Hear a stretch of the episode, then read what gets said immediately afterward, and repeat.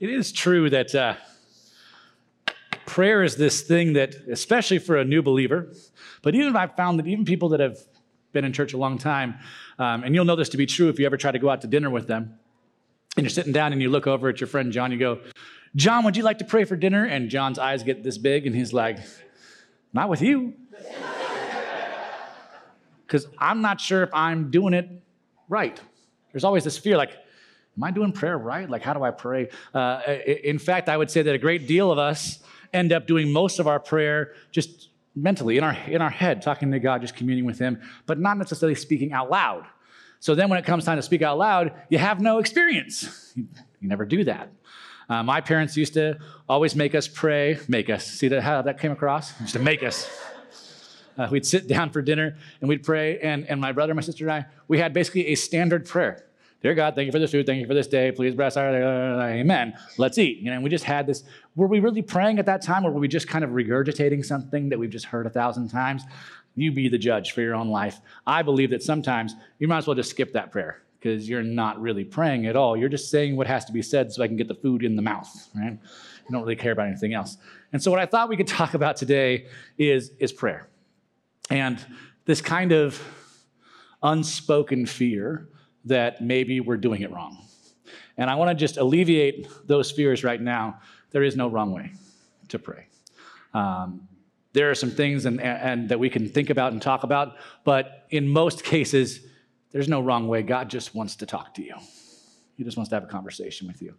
Um, and so let's talk about a few things that prayer is. Right? These are some things that prayer is. Prayer is first and foremost a gift. This is a way that God has shown us how to communicate with Him. You get to speak to the creator of everything.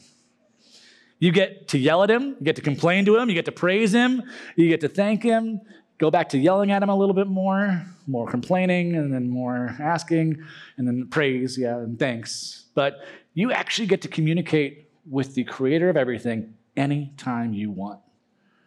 What a gift is prayer. It's what it should not be seen as. It's a gift, not a burden. Anyone ever give you a gift, but really it's not a gift at all? It's like the husband who buys his wife a new vacuum cleaner and then wonders why she's not happy with it. It's like, but you like vacuuming. No, I don't. This is a real gift. This is something you actually want and you can use. It's not, it doesn't come with strings attached. It's not an obligation per se. It's literally saying, I sent my son, he died for you, he rose again, he gives you everlasting life. And by the way, if you ever want to talk, I'm right here. That's a gift. That's something awesome that we can experience. Prayer is also a support. There are people that walk through this whole life feeling like they're completely alone. There are people that go through seasons feeling like they're completely alone. There are people that lose their husband or wife and then really feel like they're completely alone. Guess what? You're not alone because at any time you want, you can have a conversation with God. He's here, He's with you.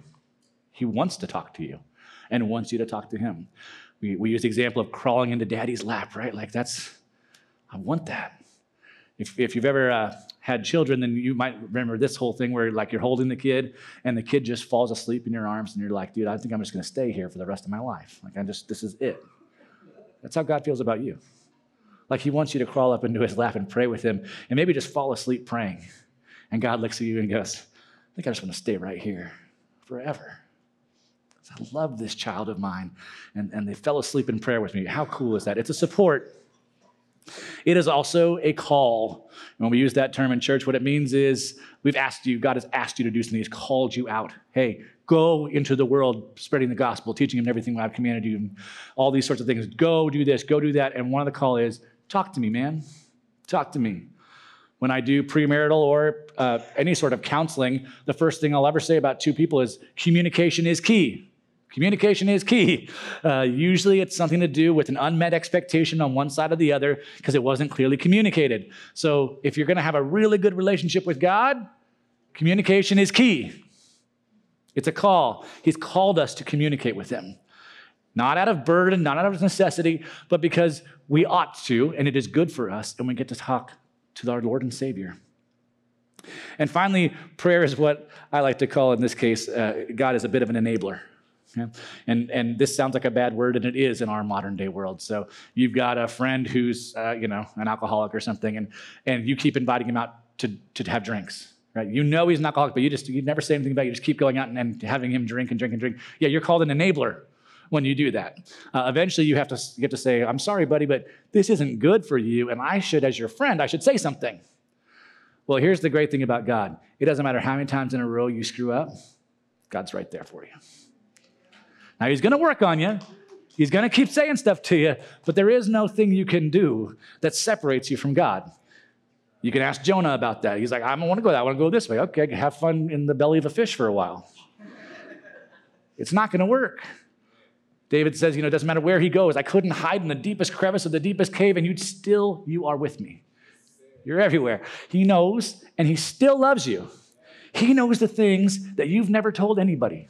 All those dirty little things that you've done. He knows every single one of them, and he still loves you, and he still wants to pray with you wants to talk with you, wants to walk with you. In the beginning, when God created man, Adam, and Eve, and it says that he went down into the garden and he walked with them and he talked with them.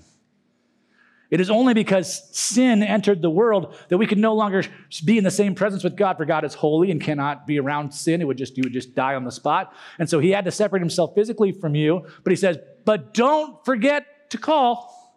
Or if you're really old, don't forget to write Writing is what they used to do, kids. Um, they used to put stuff in the, in the mail and it would go somewhere else. Really weird. kind of like an email. You don't know what that is. It's like a text, but it's on paper. Okay. Um, don't forget to write, says God. Um, because of a decision you've made as people to walk away from me, I'm still here. I still want to talk to you. Prayer is important to me. Give me a call. Now, you may have one grandparent or something that you talk to, and when they call, you talk to them in a certain way. And then you may have like a best friend that you talk to, and when they call, you talk to them maybe in a little different way. I'm not saying that you guys are just like dropping F bombs all the time, but I assume that's what you're doing when you talk to your friends. Just whining about your wife or whatever. Uh, but you, there, there are ways that you talk with certain people, you talk with other people. God wants you to talk to Him like He's the closest relationship you've ever had. Like it's not, a, you're not afraid to say anything to God. You talk to Him, He wants to hear from you. It's not going to kick you out. What did you just say to me? Says God. Now I won't. Now I won't hear your prayers. You, no. I'll always hear your prayer. I want to talk with you. You're my child. You have a relationship with me, and I want to have a relationship with you. God wants to talk.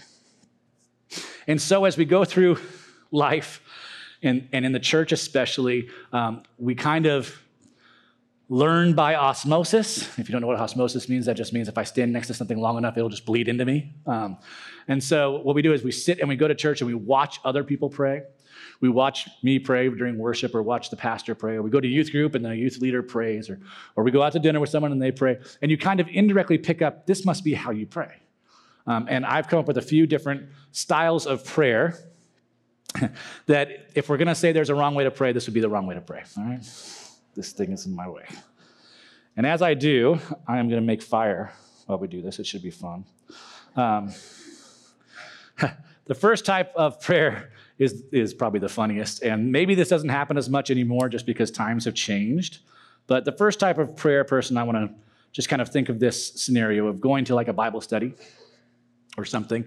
And uh, they say, you know, Mr. Thompson, would you like to pray? And, and the first thing he does is he stands up and then he does what I like to call the Shakespearean. You guys know where I'm going with this? So the, apparently, when you're sitting in a circle, if you're going to be a Shakespearean prayer, prayer, you got to stand up. I don't know why you have to stand up, but you do. So the guy always inevitably stands up and he starts with something like this. Oh Lord, thou art holy and good. Thou hast come from the depths of Hades into the place. And you're like, what is this guy saying? I don't understand what's happening. But apparently to him, you must pray in like King James English because that's the same Bible that Jesus had, right? Like you have to talk that way. God doesn't understand you unless you say thee, thou, etc. The Shakespearean. Uh, the Shakespearean is a type of way to pray. It's not wrong. God, God knows what you're saying. Yeah. Um, nobody else does. And I, you know, if, if you're trying to learn how to pray and, and you're, you're very curious about, I would say next time you're at Bible study and they say, would you like to pray? Just don't stand up and start throwing out Romeo and Juliet. It's just not, it's not going to work. So you got the Shakespearean. Oh boy, the Shakespearean. the next one uh, is someone I like to call the name caller. Now, maybe when you were on the playground, you guys called each other names, and that's cool. You guys can do whatever you decided to call each other. Um, but I'm talking more like if I were sitting here and talking to my friend Patrick and I just constantly kept saying his name. So, like, hey, Patrick, how's it going, Patrick? Patrick, I was wondering, Patrick, if you would like to, Patrick, go to dinner, Patrick, later with me, Patrick. It's like, who talks like that? But you've heard this guy pray before, right? Hey, Lord, I just, Lord, I, I, just, I'm so about you, Lord. And Lord, if you could just be a part of me, Lord, and just walk with me, Lord, and I could just, Lord, I would just love it, Lord. And God's like, just talk. You don't have to keep calling my name all the time. I mean, you can call on his name as often as you want, but don't be a name caller. Okay, if we got, remember I told you there's no wrong way to pray, and then I just told you two wrong ways to pray. Okay, so you got, you got the Shakespearean, and you got the name caller. the third one is one I like to call the grocery list. And and this prayer person is way more common than you think. It probably happens in your morning prayer, or uh, for us, it was when we went to bed. So remember, I told you we used to do this prayer at, to eat, and then when we went to bed, my parents would put us to bed, and they'd say, "Time to pray," and we'd say, "Dear God, please bless," and then we'd go through the list. My mom, my dad, my sisters, my cousins, my aunts, my uncles, uh, you know, the neighbor over here, da da da da da da da da da. Amen. Or it might sound like this Lord, I really need my job to be better. Lord, I need this. Can you please watch over my friend? Uh, I, I heard about this on the prayer list day. Please be with that person, be with that person. Do this, do this, do this, do this, do this. Amen. Well, thanks for your grocery list. I appreciate the grocery list you've given me. First of all, God was already aware of all those things. He does want you to bring it to Him, but He also wants to talk to you. If we go in just grocery listing Him and just here's a hundred things, but I'm never listening to anything else, then it's not really a conversation anymore, is it? It's just a grocery list. It's what the wife hands her husband, and then he completely gets wrong every time he goes to the grocery store. The grocery list is a way to is a way to pray. Sometimes it's a time thing. Sometimes it's just, you know, like in the morning, I always want to pray for everybody. I want to pray for people in the morning. Great. Take two minutes out of that and maybe just sit for a minute. We get very scared in this world about something called meditation. And meditation has got this really evil connotation in our kind of culture as Christians because we associate it with this kind of Eastern thing. And um, that type of meditation is, let me just describe it to you quickly. That type of meditation has to do with emptying your mind, okay? Clear your mind, sit in this weird thing so that, that the uncomfortableness of the way you're sitting distracts you from thinking of anything else, I guess. I don't know why they do it that way. But it's all about emptying your mind. Empty your mind and then let you know, the spirits and the cultures and the crystals and the whatever come in and fill your mind. That's one type of meditation. Another type of meditation is where you fill your mind with the things of God.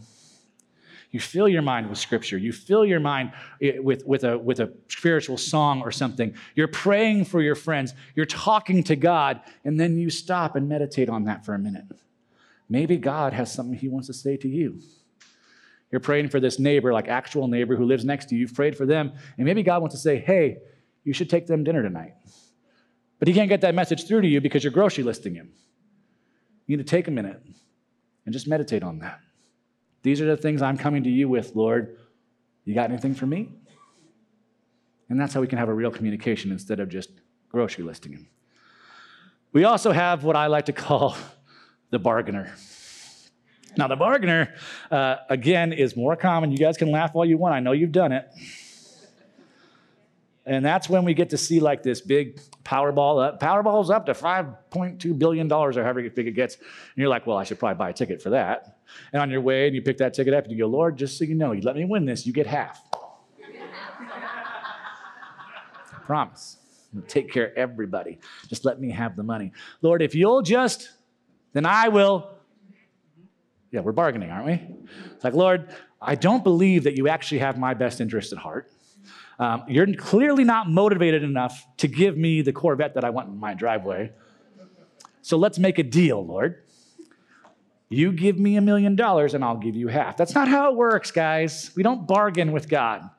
God knows far more than we could ever hope to know. Uh, and if he wanted you to have a Corvette in your driveway, you'd have a Corvette in your driveway. Even if he didn't want you to have a Corvette in your driveway, you'd probably go spend the money anyway and go get a Corvette because that's what you wanted. Nothing to do with what God wanted, it's what you wanted, but you're ready to bargain. Now, that sounds like, you know, a rude way to do it, like give me a million dollars or whatever. But, but this happens way more often when we're going through a tough time. And what we're going to do today is we're going to open the scripture. We're going to look at four different types four different times and types uh, that people have prayed. And let's just see if any of these four things show up. I bet you can figure out that they are. So, first thing we're going to do is we're going to open up into 1 Samuel. If you have a Bible with you, you can open that up. If you've got your phone, you can pull that up. If you don't have a Bible or a phone, there are Bibles in the chair right in front of you. If you don't own a Bible, take it. Take it home with you. That's our gift to you. Uh, but let's open, if you can, to 1 Samuel. Otherwise, I'm going to put it on the screen, so you've got all sorts of options. But in 1 Samuel chapter 1, we have a woman named Hannah. And uh, during this time in, in the world, uh, Hannah is married to a husband who has more than one wife. She is one of several wives. And the situation is that the other wives have given her husband children, but Hannah has not. And in this time, your ability to have children, to run a household, to do is literally how a woman's measured. Her value is measured in society by her ability to have children. So by not having children, Hannah is very embarrassed all the time. The other wives are picking on her all the time. What a useless, you know, she can't even have kids, right? She's just going through it.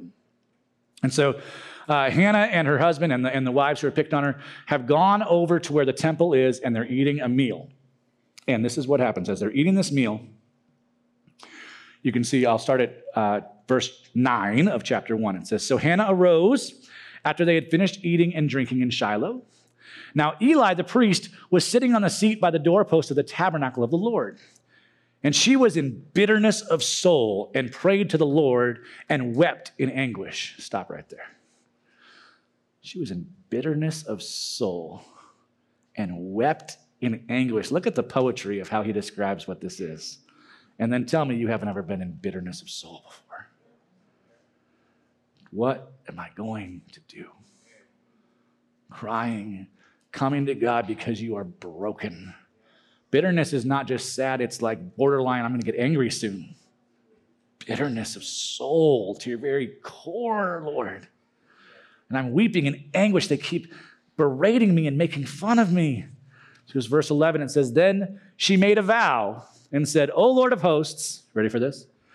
If you indeed look on the affliction of your maidservant and remember me and not forget your maidservant, but will give your maidservant a male child, then I will give him to the Lord all the days of his life, and no razor shall come upon his head. Bargaining?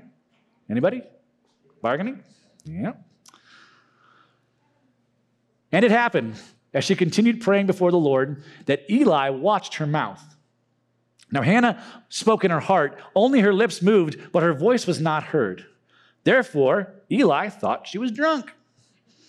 So Eli said to her, How long will you be drunk? Put your wine away from you. But Hannah answered him, No, my Lord, I am a woman of sorrowful spirit. I have drunk neither wine nor intoxicating drink, but have poured out my soul before the Lord. Do not consider your maidservant a wicked woman. For out of the abundance of my complaint and grief, I have spoken until now. Then Eli answered and said, Go in peace. And the God of Israel grant your petition which you have asked of him. And she said, Let your maidservant find favor in your sight. So the woman went away and ate, and her face was no longer sad. Rest of the story is she gives birth to a son. His name is Samuel. He becomes essentially the first kind of king of Israel. Of course, then if the Israelites get mad, they want their own king, and you guys can just finish reading the book. He'll tell you everything that happens. She does get the son, though. So wait a minute, Daniel. Didn't you just tell me that bargaining doesn't work? That bargaining isn't right? I did. But Hannah's prayer was answered. Now, what she didn't say is, I'll give you half of Samuel and then I'll keep some. If you give me a son, I'll give them to you. In this prayer, she almost upsets the, the priest, which means he's not going to want her son, right? If, she's all, if he's all mad at her. Then she brings the son back. He's like, Weren't you that drunk chick that was in here before? So she had to explain what was happening, you know, how, how sad she was. But in every description of Hannah in this, in this account, you hear with in no uncertain terms that she is broken, beat down, and when a person is broken and beat down as you have been before, and you crawl into God's lap, I promise you, it doesn't matter what you say. The bargaining didn't matter. He just wanted to talk to you, just wanted to hold you, let you fall asleep in his arms. And as she walked away from that, it says she went and she ate, and her face was no longer sad, and she just carried herself differently. It wasn't until a little bit later that she got pregnant and had Samuel, but from that moment forward, she felt better. She felt better because of that prayer that prayer that was bargaining, that was, shouldn't be, but it's picked her up. Prayer is useful. All right, let's look at our next example. Moving forward just a little bit, we're going to go into the book of Psalms. And we're going to talk about our friend David. We're going to go to Psalm chapter 51. Now, if you don't know about David, uh, he was the king after Saul, um, and he was chosen because Saul was a big jerk, and uh, God wanted to find someone that they described someone who is after his own heart. This is how they described David. He is a man after God's own heart. It's a pretty serious description considering that this is what happens. He sees a girl, he would like to spend some time with this girl. I know there's kids in the room, so I'll try to be very careful how I say this. he wants to go to a movie with this girl. And uh, this girl is married.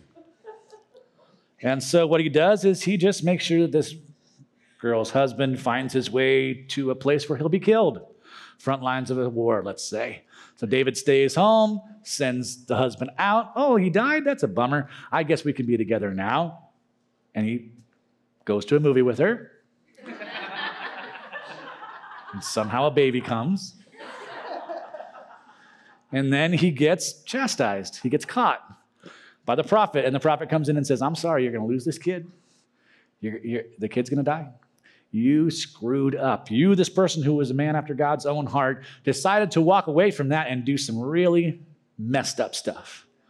And you are going to reap what you sow.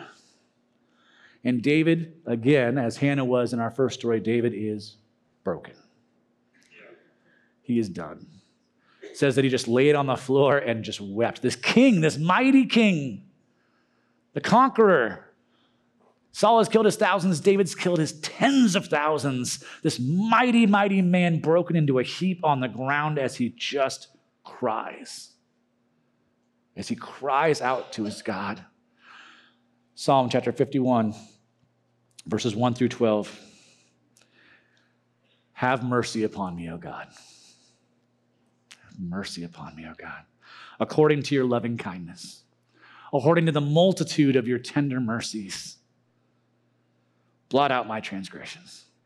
Wash me thoroughly from my iniquity and cleanse me from my sin. For I acknowledge my transgressions, and my sin is always before me.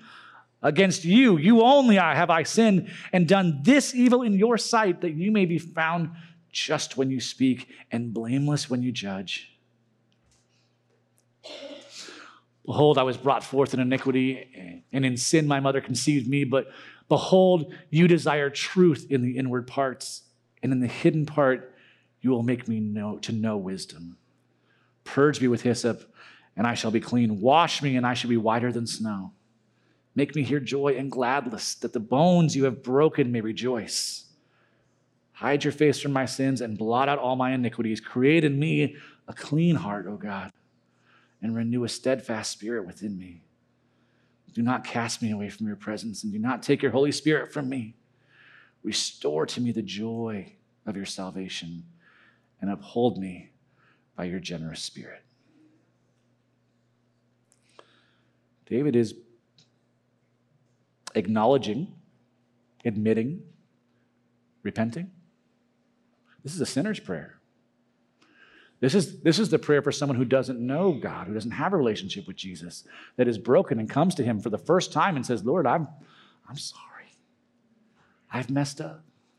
And even to someone who is a Christ follower, who's been a Christ follower for 20 years, may have to go back to God and say, I'm sorry. I screwed up. Take it away. Let the bones that were broken be made. I mean, the, the description David gives here, of course, he's very good at doing this. This particular set of scripture is the source for about three different hymns. Did you guys hear them along the way? Create in me a clean heart, oh God. This lament of David's. Just crying in a puddle on the floor, David calls out to God. And then he goes on, verses 13 through 17. Let's see if we see a name caller in here somewhere. Here we go. Then I will teach transgressions your ways and sinners shall be converted to you. Deliver me from the guilt of bloodshed, O God, the God of my salvation, and my tongue shall sing aloud of your righteousness. O Lord, open my lips. My mouth shall flow forth your praise, for you do not desire sacrifice, or else I would give it. You do, not delight in burnt offering. The sacrifices of God are a broken spirit, a broken and a contrite heart. These, O God, you despise. I wonder if he's talking to God or not. That's, I've heard his name a few times there. So, stretching a little bit, but a bit of a name caller, isn't he? Got that God, Lord, God, Lord, Lord, God, Lord. But he's taking this, the first half of this, of this phrase, which is all about how broken and beat down and, and how he just he needs forgiveness and from his repentance, etc. And then he turns it and he says, and once that happens, I'm gonna go out, I'm gonna teach people about who you are. People are gonna get to know you because they're going to see what I've done. Some of the most powerful preachers in the world, especially evangelists, have this wonderful, wonderful, or terrible, however you want to think about it, terrible witness, this testimony. I was once lost and now I'm found.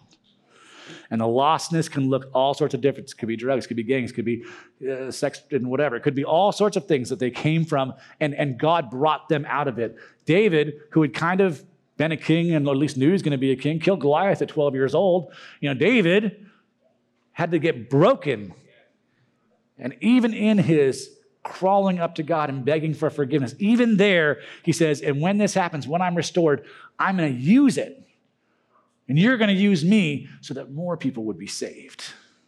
That even when you go through that stuff and you're name calling and you're bargaining and you're broken, that God will use it for good if you can acknowledge it.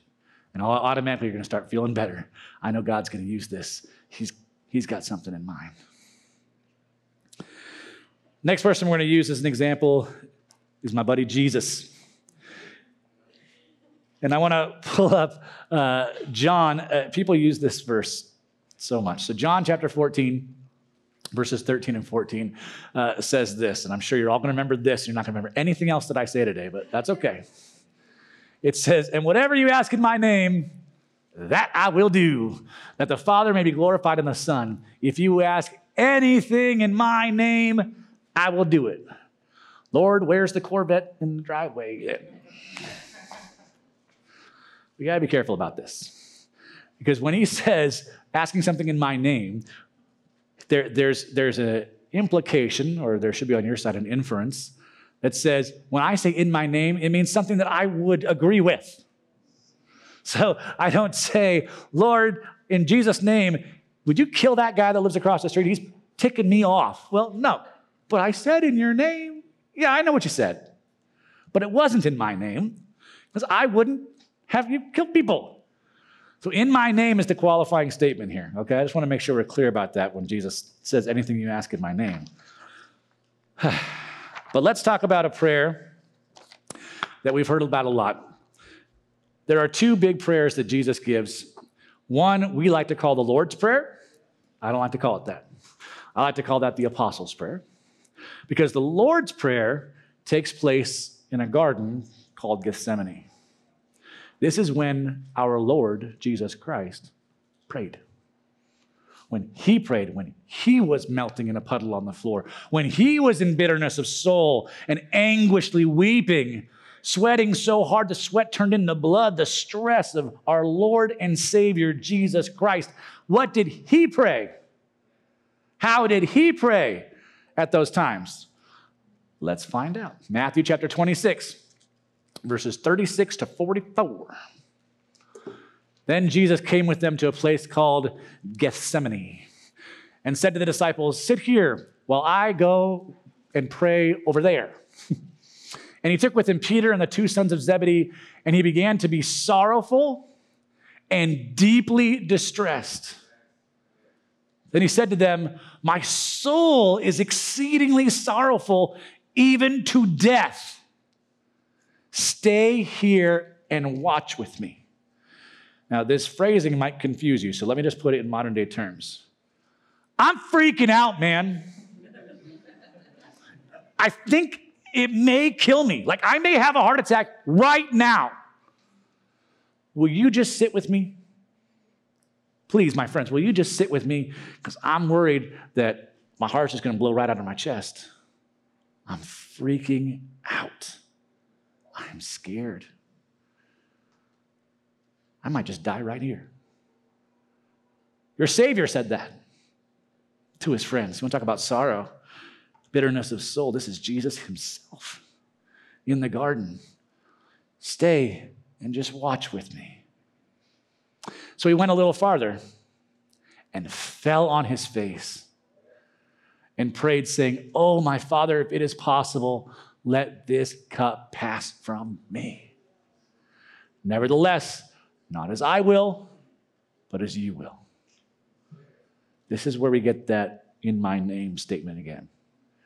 Here's what I want, Lord. Don't make me do this. 33 years on this earth, three years of ministry, walking up to this night that I knew was coming. I know the betrayer is out there. They're on their way to get me. Lord, if it's at all possible, can I get out? Can I get off this train? Jesus endured the cross for us, friends. He didn't want to do it. I think we want to just kind of cotton candy the story of Jesus going to the cross. He didn't want to do it, he hated it. Shameful and despised and rejected. And he knew it. And he fell on his face and said, Lord, please don't make me do this. But not my will, yours. I will experience sorrow. I will experience all this if that is your will, Lord. It continues on. Then he came, that's all cut off, that's interesting. Then he came to the disciples and found them sleeping. All right, guys, what was the one thing I asked you? I just told you, I think I'm gonna die. I'm gonna have a panic attack and die, and you guys have crashed out. Great friends. disciples and found them sleeping and said to Peter, What? Could you not watch with me an hour? Watch and pray lest you enter into temptation. The spirit is indeed willing, but the flesh is weak. Again, a second time, he went away and prayed, saying, Oh, my Father, if this cup can not pass away from me unless I drink it, your will be done. He's asking again. He already asked once. Let this cup pass from me. Comes out, dudes are crashed out sleeping. Come on, guys. I'll be right back. Lord, have you changed your mind? I really don't want to do this. The Son of God went back a second time, double dipping. Please don't make me do this. He pays that prayer, comes back, says, and he came back and found them asleep again, for their eyes were heavy. They were tired. Jesus knows what's coming, and these guys are trying to catch some Z's, and it's probably ticking them off a little bit. Just stay up for a minute, please, will you? Come on. So he left them, went away again, and prayed the third time, saying the same words. Three times. My Savior, the Son of God, didn't like the answer the first time didn't like the answer the second time, accepted the answer the third time. Here's the big thing about prayer that every single person needs to know, and I hope you remember this. Don't walk through life saying, God doesn't answer my prayers. Don't do it. Because sometimes the answer is no. We just don't like that answer. You ever go ask your mom if you can go over to someone's house and she's like, I don't know, I'll think about it, um, whatever. And so what do you do? You go ask dad, hey, dad, mom said it's cool if, it's, if you said it's cool. Well, I guess that's all right. Cool. Mom, dad said it's cool if you, if you say it's cool. See what you're, yeah, you're just going to keep going until you get the answer you want. Or you're looking at a used car and you don't really know if you should buy this used car, so you call your uncle who's a really good mechanic and he comes out and he says, Do not buy this car. This car is trash. This is bad. This is bad. But you really want the car. So you're like, okay, uncle, thank you. And you call someone who doesn't know as much about cars, and like, will you come look at it? And they're like, I love the car. It's blue. Like, me too. I love it. I want to get it. So I'm just going to keep asking until someone gives me the answer that I want. God said, Jesus, I'm sorry. You got to go. Because I'm thinking about Daniel Robinson in the year 2022 right now. Things you can't even think about in your, in your human mind. I need you to go to that cross. And Jesus said, All right, if that's what you have me do, that's what I'll do. That, my friends, is the Lord's Prayer. That's his prayer. He said, Not my will, but yours be done. But he didn't want to do it. Last example is when Jesus taught us how to pray. I know you guys have all heard this prayer before, but let's just look at it one more time. This is the one I like to call the Apostles' Prayer. And I believe it is a structure that is useful. Okay? So let's look at, at what he says before he teaches us the prayer. He says, But you, when you pray, go into your room, and when you have shut your door, pray to your Father who is in the secret place. And your Father who sees in secret will reward you openly. And when you pray, do not use vain repetitions as the heathens do, for they think that they will be heard for their many words. Therefore, do not be like them, for your Father knows the things you have, you have need of before you ask Him. In this manner, therefore, pray. And then we get the Lord's Prayer. Now, I don't, every translation, the NKJV is going to be a little different, but we're going to go through it together. But he gives us a structure.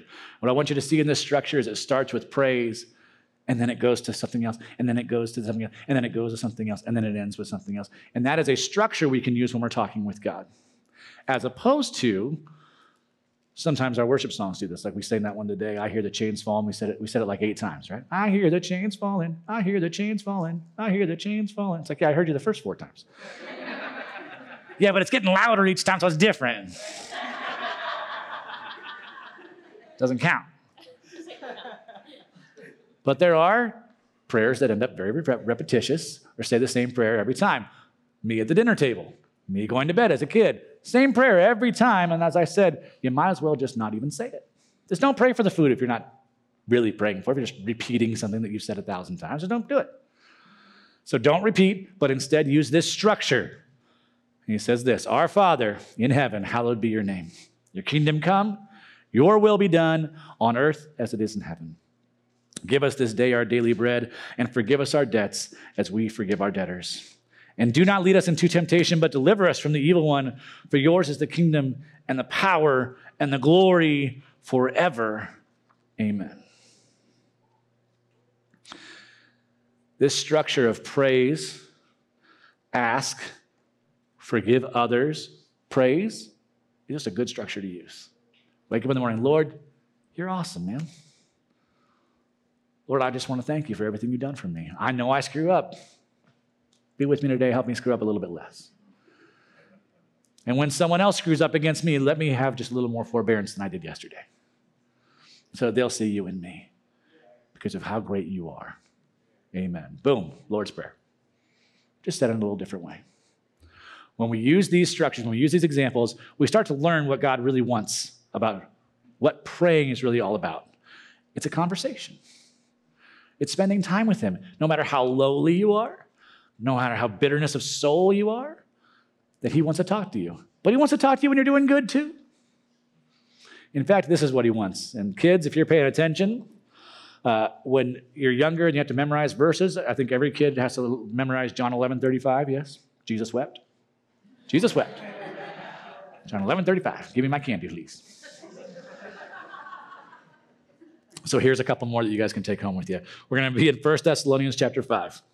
In 1 Thessalonians chapter 5, verse 16 is rejoice always. I'm serious, that's the whole verse. Memorize candy next Sunday. verse 17, even more, more important, pray without ceasing. Verse 18, in everything give thanks, for this is the will of God in Christ Jesus for you. When we put it all together, it says, Rejoice always, pray without ceasing, in everything give thanks, for this is the will of God in Christ Jesus for you. Pray without ceasing. Now, there's a type of prayer that, that that Jesus taught us and taught the disciples about going and, and shutting the door and just, just you and him time. But I'll tell you, some of you guys probably need to pray when you're on your way to work and you're late and someone cuts you off. And you have some choice words for that person. But if you were praying, well, and when I say pray, I don't mean close your eyes while you're driving, please. I don't want to send me any emails. But you can have your eyes open, driving down the road, and be in constant conversation with God. Every minute of every day, you can be in constant conversation with God. And, and then what you can do is you can start to look at your day and say, when was I not in conversation with God? Was it while I was at work? Was it while I was doing something else and that person cut me off and I felt like I wasn't talking to God? And you start to identify the spots where you don't want to be in conversation with God because you'd rather sneak over here and do something naughty. And maybe that helps you learn where you should be and where you shouldn't be. But to pray without ceasing is just a lifestyle. I'm praying right now. I'm in conversation with God right now. As I'm preaching with you, God is also talking to me. If you want to have a conversation, you got to sometimes you just got to leave the door open. You got to let him keep talking. You got to let him communicate with you as much as you communicate with him. These are the different types of prayer. Some not so good, some great. All valid. All valid. And as we've been walking through these candles that we lit earlier. We're going to talk about each example. You had Hannah, who in bitterness of soul, while just weeping in misery, became the bargainer. And God answered that prayer. Totally just blew wax all over my hands. You may start to notice that as we go through this, it's going to get a little darker each time. We're even going to close these drapes, I think, in a second. If you're scared of the dark, too bad. We had David, someone that was a winner by all measurable statistics, but really screwed up. Really screwed up. Until the mightiest of all warriors, maybe ever, sat in a puddle of himself on the floor and prayed for forgiveness. And when he prayed, God answered, even though he did some name calling. We have Jesus in the garden, about to pay the ultimate price for me and for you. Triple dipped. Lord, please don't make me do this. And God answered his prayer. He just said no. For his ways are not our ways, his thoughts are not our thoughts. And then he taught us to pray to go into your room and shut the door and to have a conversation.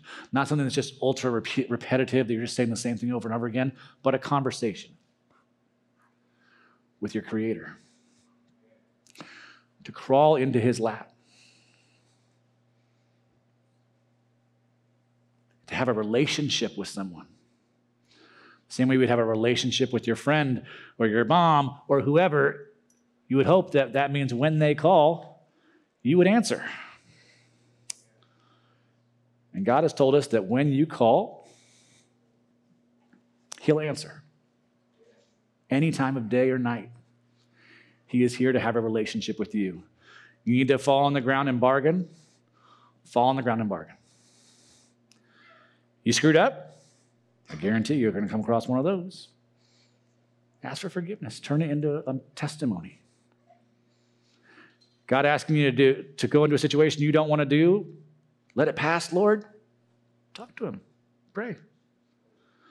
But always communicate. Oh, went out already, isn't that nice? Always communicate with Him, and He will give you the answers. That's not going to lie. Pretend that one's lit. And this one's still lit. And if we pray without ceasing, if we rejoice always, if we stay in communication with Him, even in the darkest of times, in the worst of times, in the, in the times where you just don't know and you wonder, is this prayer even worth anything? He will trade your beauty, trade your ashes for beauty. He will turn darkness into light. He will take what you think is ugly and turn it into something beautiful. That wasn't magic. Please don't tell David why I just did that. He will turn what you thought was ugliness when you crawled on the ground and were crying in a puddle of your own tears and turn it into something beautiful. That later on you'll share with someone, you'll say, I was once way down. I was David on the floor. and God brought me back out. He turned something ugly into something beautiful. He turned some darkness into light. And it's because of the way that I just communicate with Him, have conversation with Him. We're going to have the opportunity right now to take part in communion. So if we want to start to pass those elements out as we close, and Todd, if you're ready, you can start making your way. Thought together we could just pray one time the Lord's Prayer. We'll just read it off the screen. I know it's a little bit of a Shakespearean, but we didn't find too many of those. So if you can put that up, Lucas, one more time. And it starts like this, and you just read it with me. Are you ready? It's with Our Father in heaven, hallowed be your name. Your kingdom come, your will be done on earth as it is in heaven. Give us this day our daily bread, and forgive us our debts as we forgive our debtors. And do not lead us into temptation, but deliver us from the evil one. For yours is the kingdom and the power and the glory forever. Amen. And that is his promise to you.